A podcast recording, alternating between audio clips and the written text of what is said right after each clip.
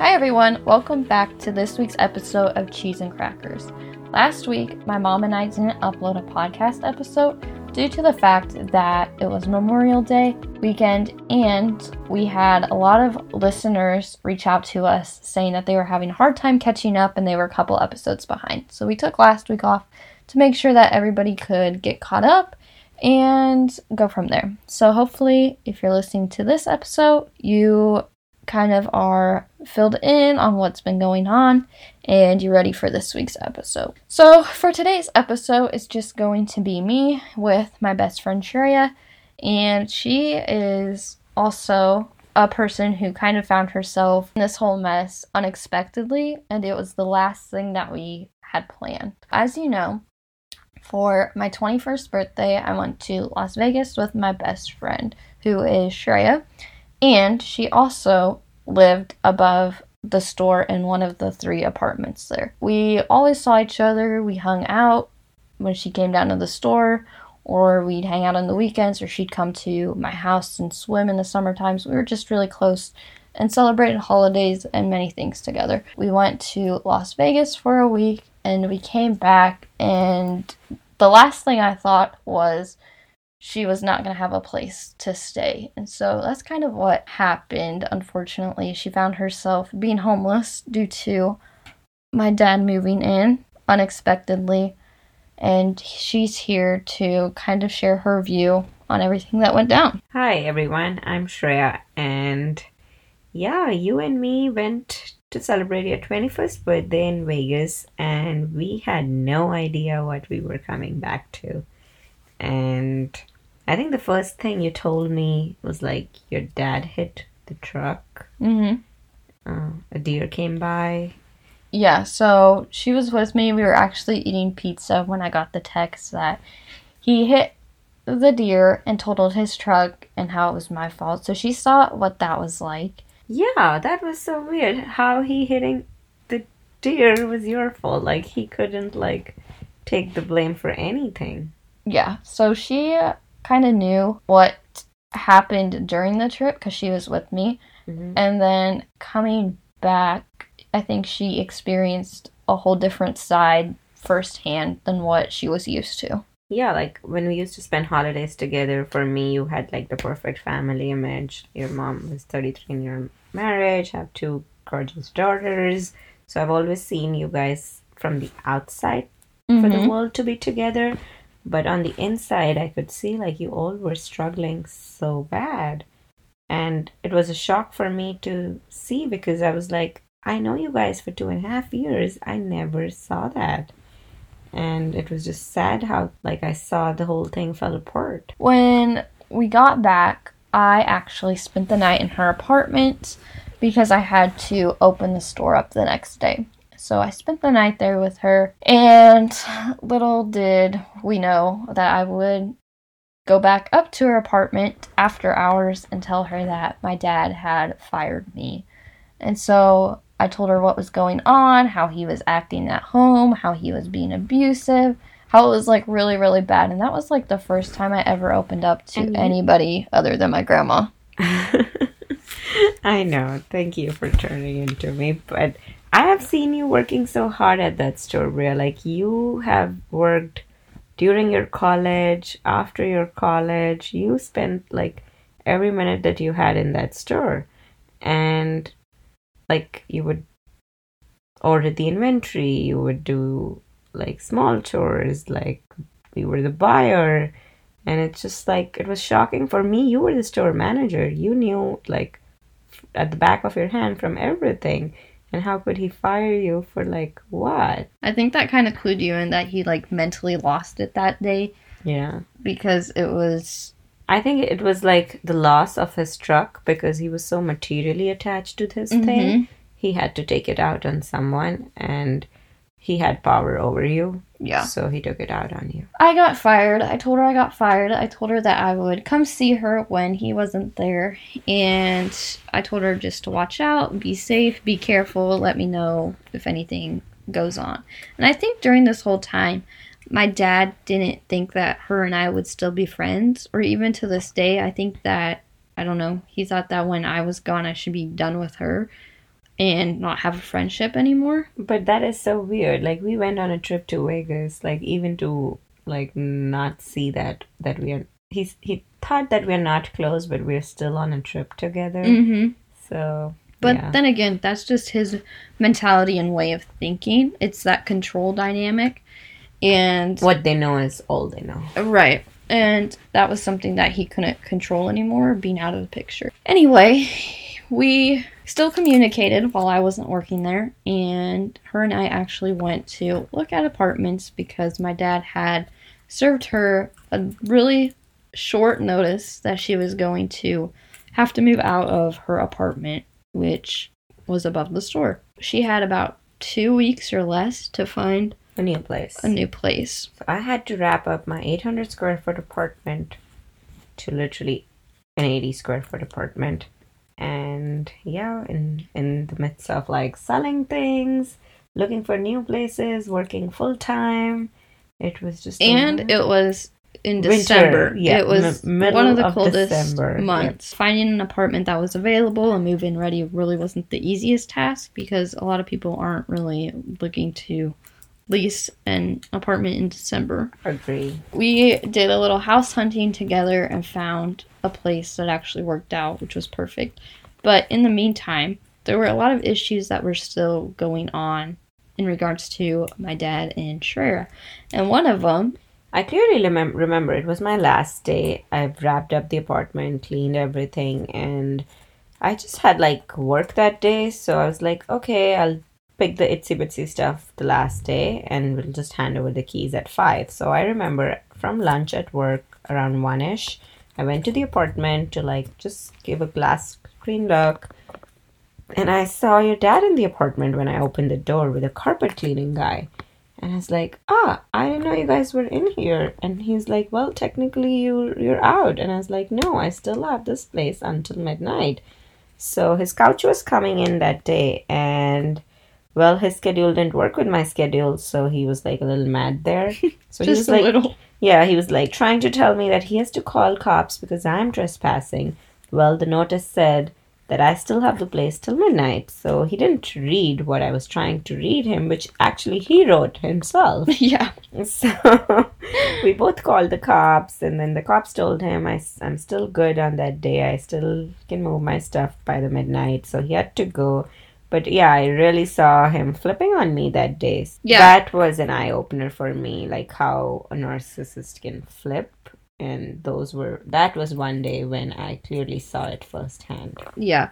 I think clearly the issue was he didn't get his way and he really didn't like the fact that you challenged him and you were right in the end. Yeah, I, like, I was trying to tell him, hey, you're wrong and I'm right. And that triggered him.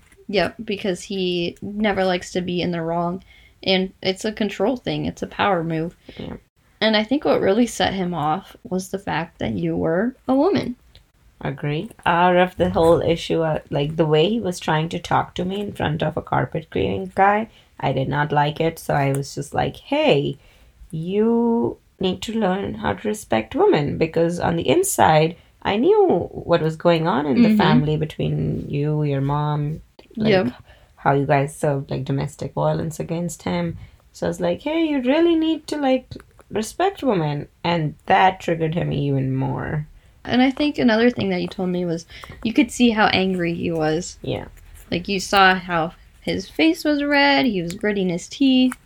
And for us at home, that was how he acted all the time. So for him to actually do it in front of other people, we also knew that he was mentally losing it as well because he couldn't keep the facade together and it was kind of cracking. Right. And you kind of saw that once in the summertime too that we mentioned how he'd like act out and didn't care anymore about who was here. You found an Yeah. apartment, but the police did get involved because he did call them about trespassing, and you actually went down to give him the key for the apartment in the store, and he called and tried to file trespassing charges for that as well. Yeah, I remember that. But like the cops were like, "You're good," Yeah, the cops were like, "Yeah, no, she's because fine." your mom already called them and told like something might gonna happen. Yeah. so that was very helpful. So that was the other thing. We definitely we're communicating still. She called me that day. I was at my grandma's house.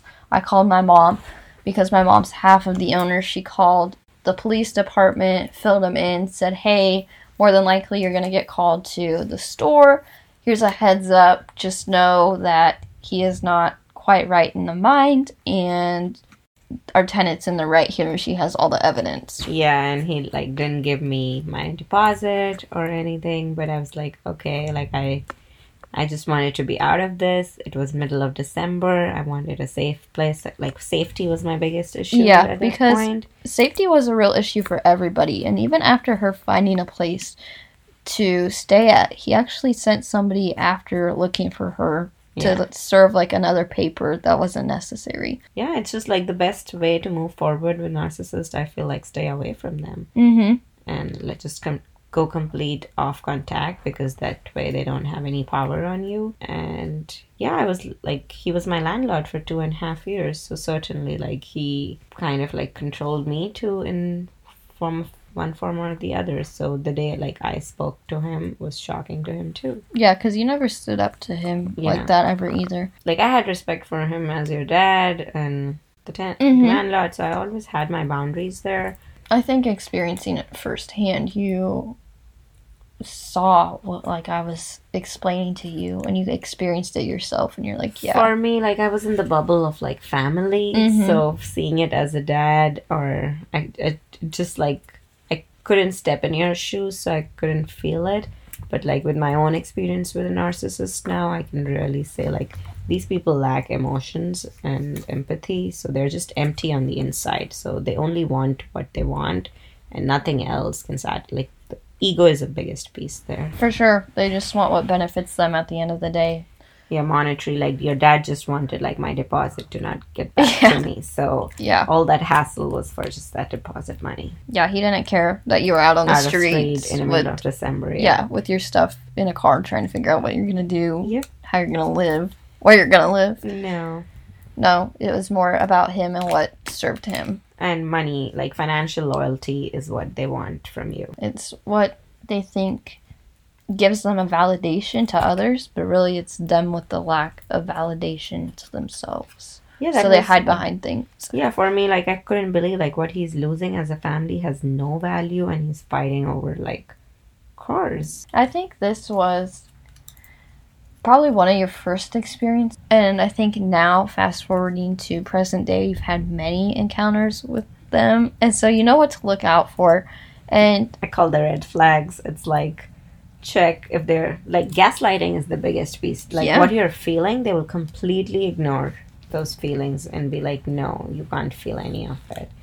Then deflection, manipulation is another big piece. I think it kind of made her more aware of how people act when they are narcissists and different things. And now she knows what to look out for and she can spot them. Kind of like how we said, my mom and I said that we can read the room and immediately just pick up on the traits. Like, I feel like after you have your first encounter, it's more easy for you to do so. Well, I didn't learn my lesson with my first encounter. so I technically lived with one for five months in Chicago, and now I know. Living with one is a different experience as well. Yeah. And after she lived with her roommate who was a narcissist, she could kind of understand what we were going through at home living with him for all those years. Yeah. Also, like I've seen you as a 21 year old to a 23 year old now. I've seen a lot of change, a lot of growth, and a lot of healing in you. Like earlier, you would be always available to people and be like, yeah, sure. And now I'm, I've seen you setting boundaries and you're on a high alert mode, but also you're not like harsh on life.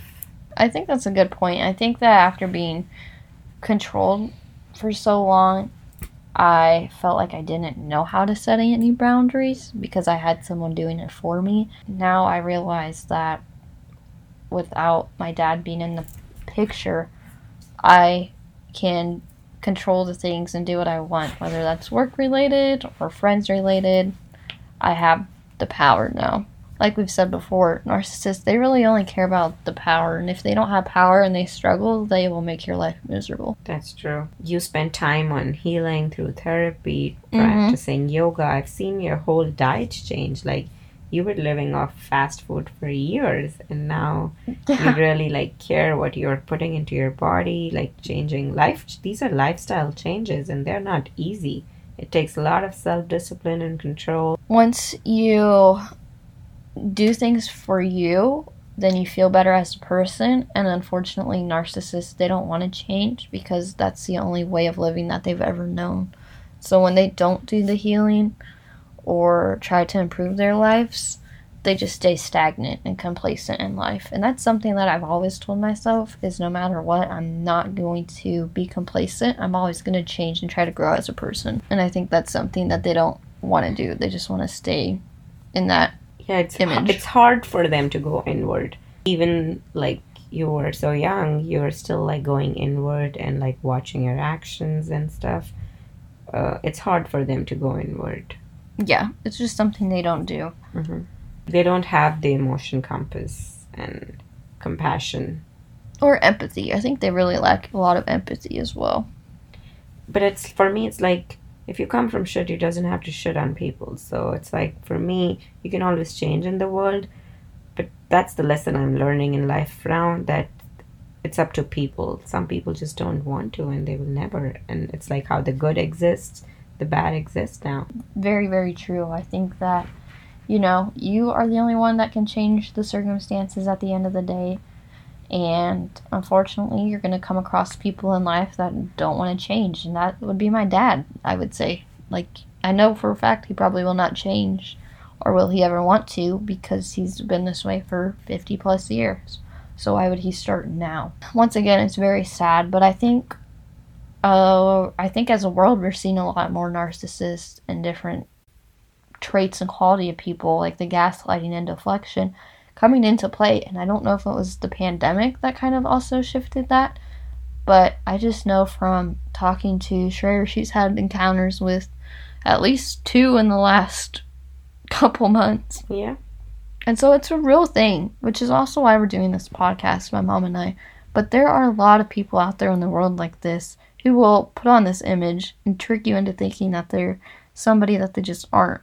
And it'll take a while for you to kind of see these things. Mhm. Wouldn't you agree? yeah it's like they hide behind the material things so it takes a while for you to notice these red flags but eventually like whenever the person shifts it's like all lies so there's no truth in it so their own story they can't catch up on that Yeah, they have a hard time keeping their story straight. Yeah. And the more that they go on into trying to trick you into believing that they're this great person, the harder it is for them to. and also i've seen like it's not Do it. just like narcissism is not just like in guys i've met girls too now But I think that's also a good thing to so touch upon. for yeah so for me it takes so much strength to fight a narcissist guy because as girls we're not that strong or powerful like it takes a lot of effort to like speak up hmm but i've seen some manipulation going on with girls too so they exist like in both worlds Yes. Another thing to bring up is how that you thought a narcissist had to be some big guy like my dad because that was the first one she encountered. But really, it it Oh, doesn't i met a 25 year old boy yeah. So I mean, narcissism comes in all ages. yeah and it doesn't discriminate at all. also living with narcissist is a lot of like draining of energy. Like i didn't realize until i moved away from them that I, my i lost my appetite. It's like Your sleep cycle is cycle messed, up. it's they just suck so much energy out of you just being around them. And yeah Yeah, it takes a long time to recover, which is something that I've tried telling people, and they're like, "Oh, it can't be that bad," but really, it does take a toll on your physical, mental, and emotional health and well-being. yeah like i'm such a social person and i have to like go inward and not meet people right now because really it is so much energy and time like they have taken away from us Because once again, they will use people to their advantage. To the t yeah, and try to get everything they can out of you, whether Yeah. that's work or I don't know, money, different things like that. Yeah, for them, like their standing in the community is so important to them. So they will like isolate you. Isolation is such a huge piece here. One of the best things we both learned in our narcissist experience was to really not converse with them. I mean, I can't because I have no contact order in my case. But the less you interact with them, the less they have to use against you, wouldn't you say? Yeah, because also like for me, I cannot deal with people who are not honest. Mm-hmm. For me, they're fake. They're just liars and like why would you want to be in a group of person like where they're just dangerous and harmful? And they do like to twist words a lot. That's a part of that gaslighting. Yeah. So they don't listen. They're like no. They they really don't listen. No, they're set in their ways, and it's their way or the highway. Yeah. Regarding whatever it is. The one I was living with has this weird habit running the dishwasher with two dishes every single night. So it doesn't like make any logic or sense to do it, but that's just their way of doing it. They all have their vacuuming or routines. like washer or dryer. Like uh, they just like so materialistically attached to things. They're fixated on certain things. Like in her case, a roommate, you know, was a cleaning thing, but my dad was so fixated on being on the computer late at night or not sleeping until four or five in the morning. Yeah, and just different him. things. Yeah, he would wake up like two in the afternoons. Once again, a lot of TV. Yeah, and that was my dad as well. I just think there's a lot of red flags. I think for sure she experienced it in my case, but she wasn't fully like immersed in the situation. So when she was out on her own, she could fully understand what I was talking about and what to look out for. And so it kind of helped her get through her situation, which is kind of what we're trying to do with this podcast. Yeah, like people meet so many of them all around us, uh, but we don't know the signs. So it's like you do better when you know. So mm-hmm. I just didn't know. Yeah. Now I know, and yeah. You can teach others, others on what to look out for. Right.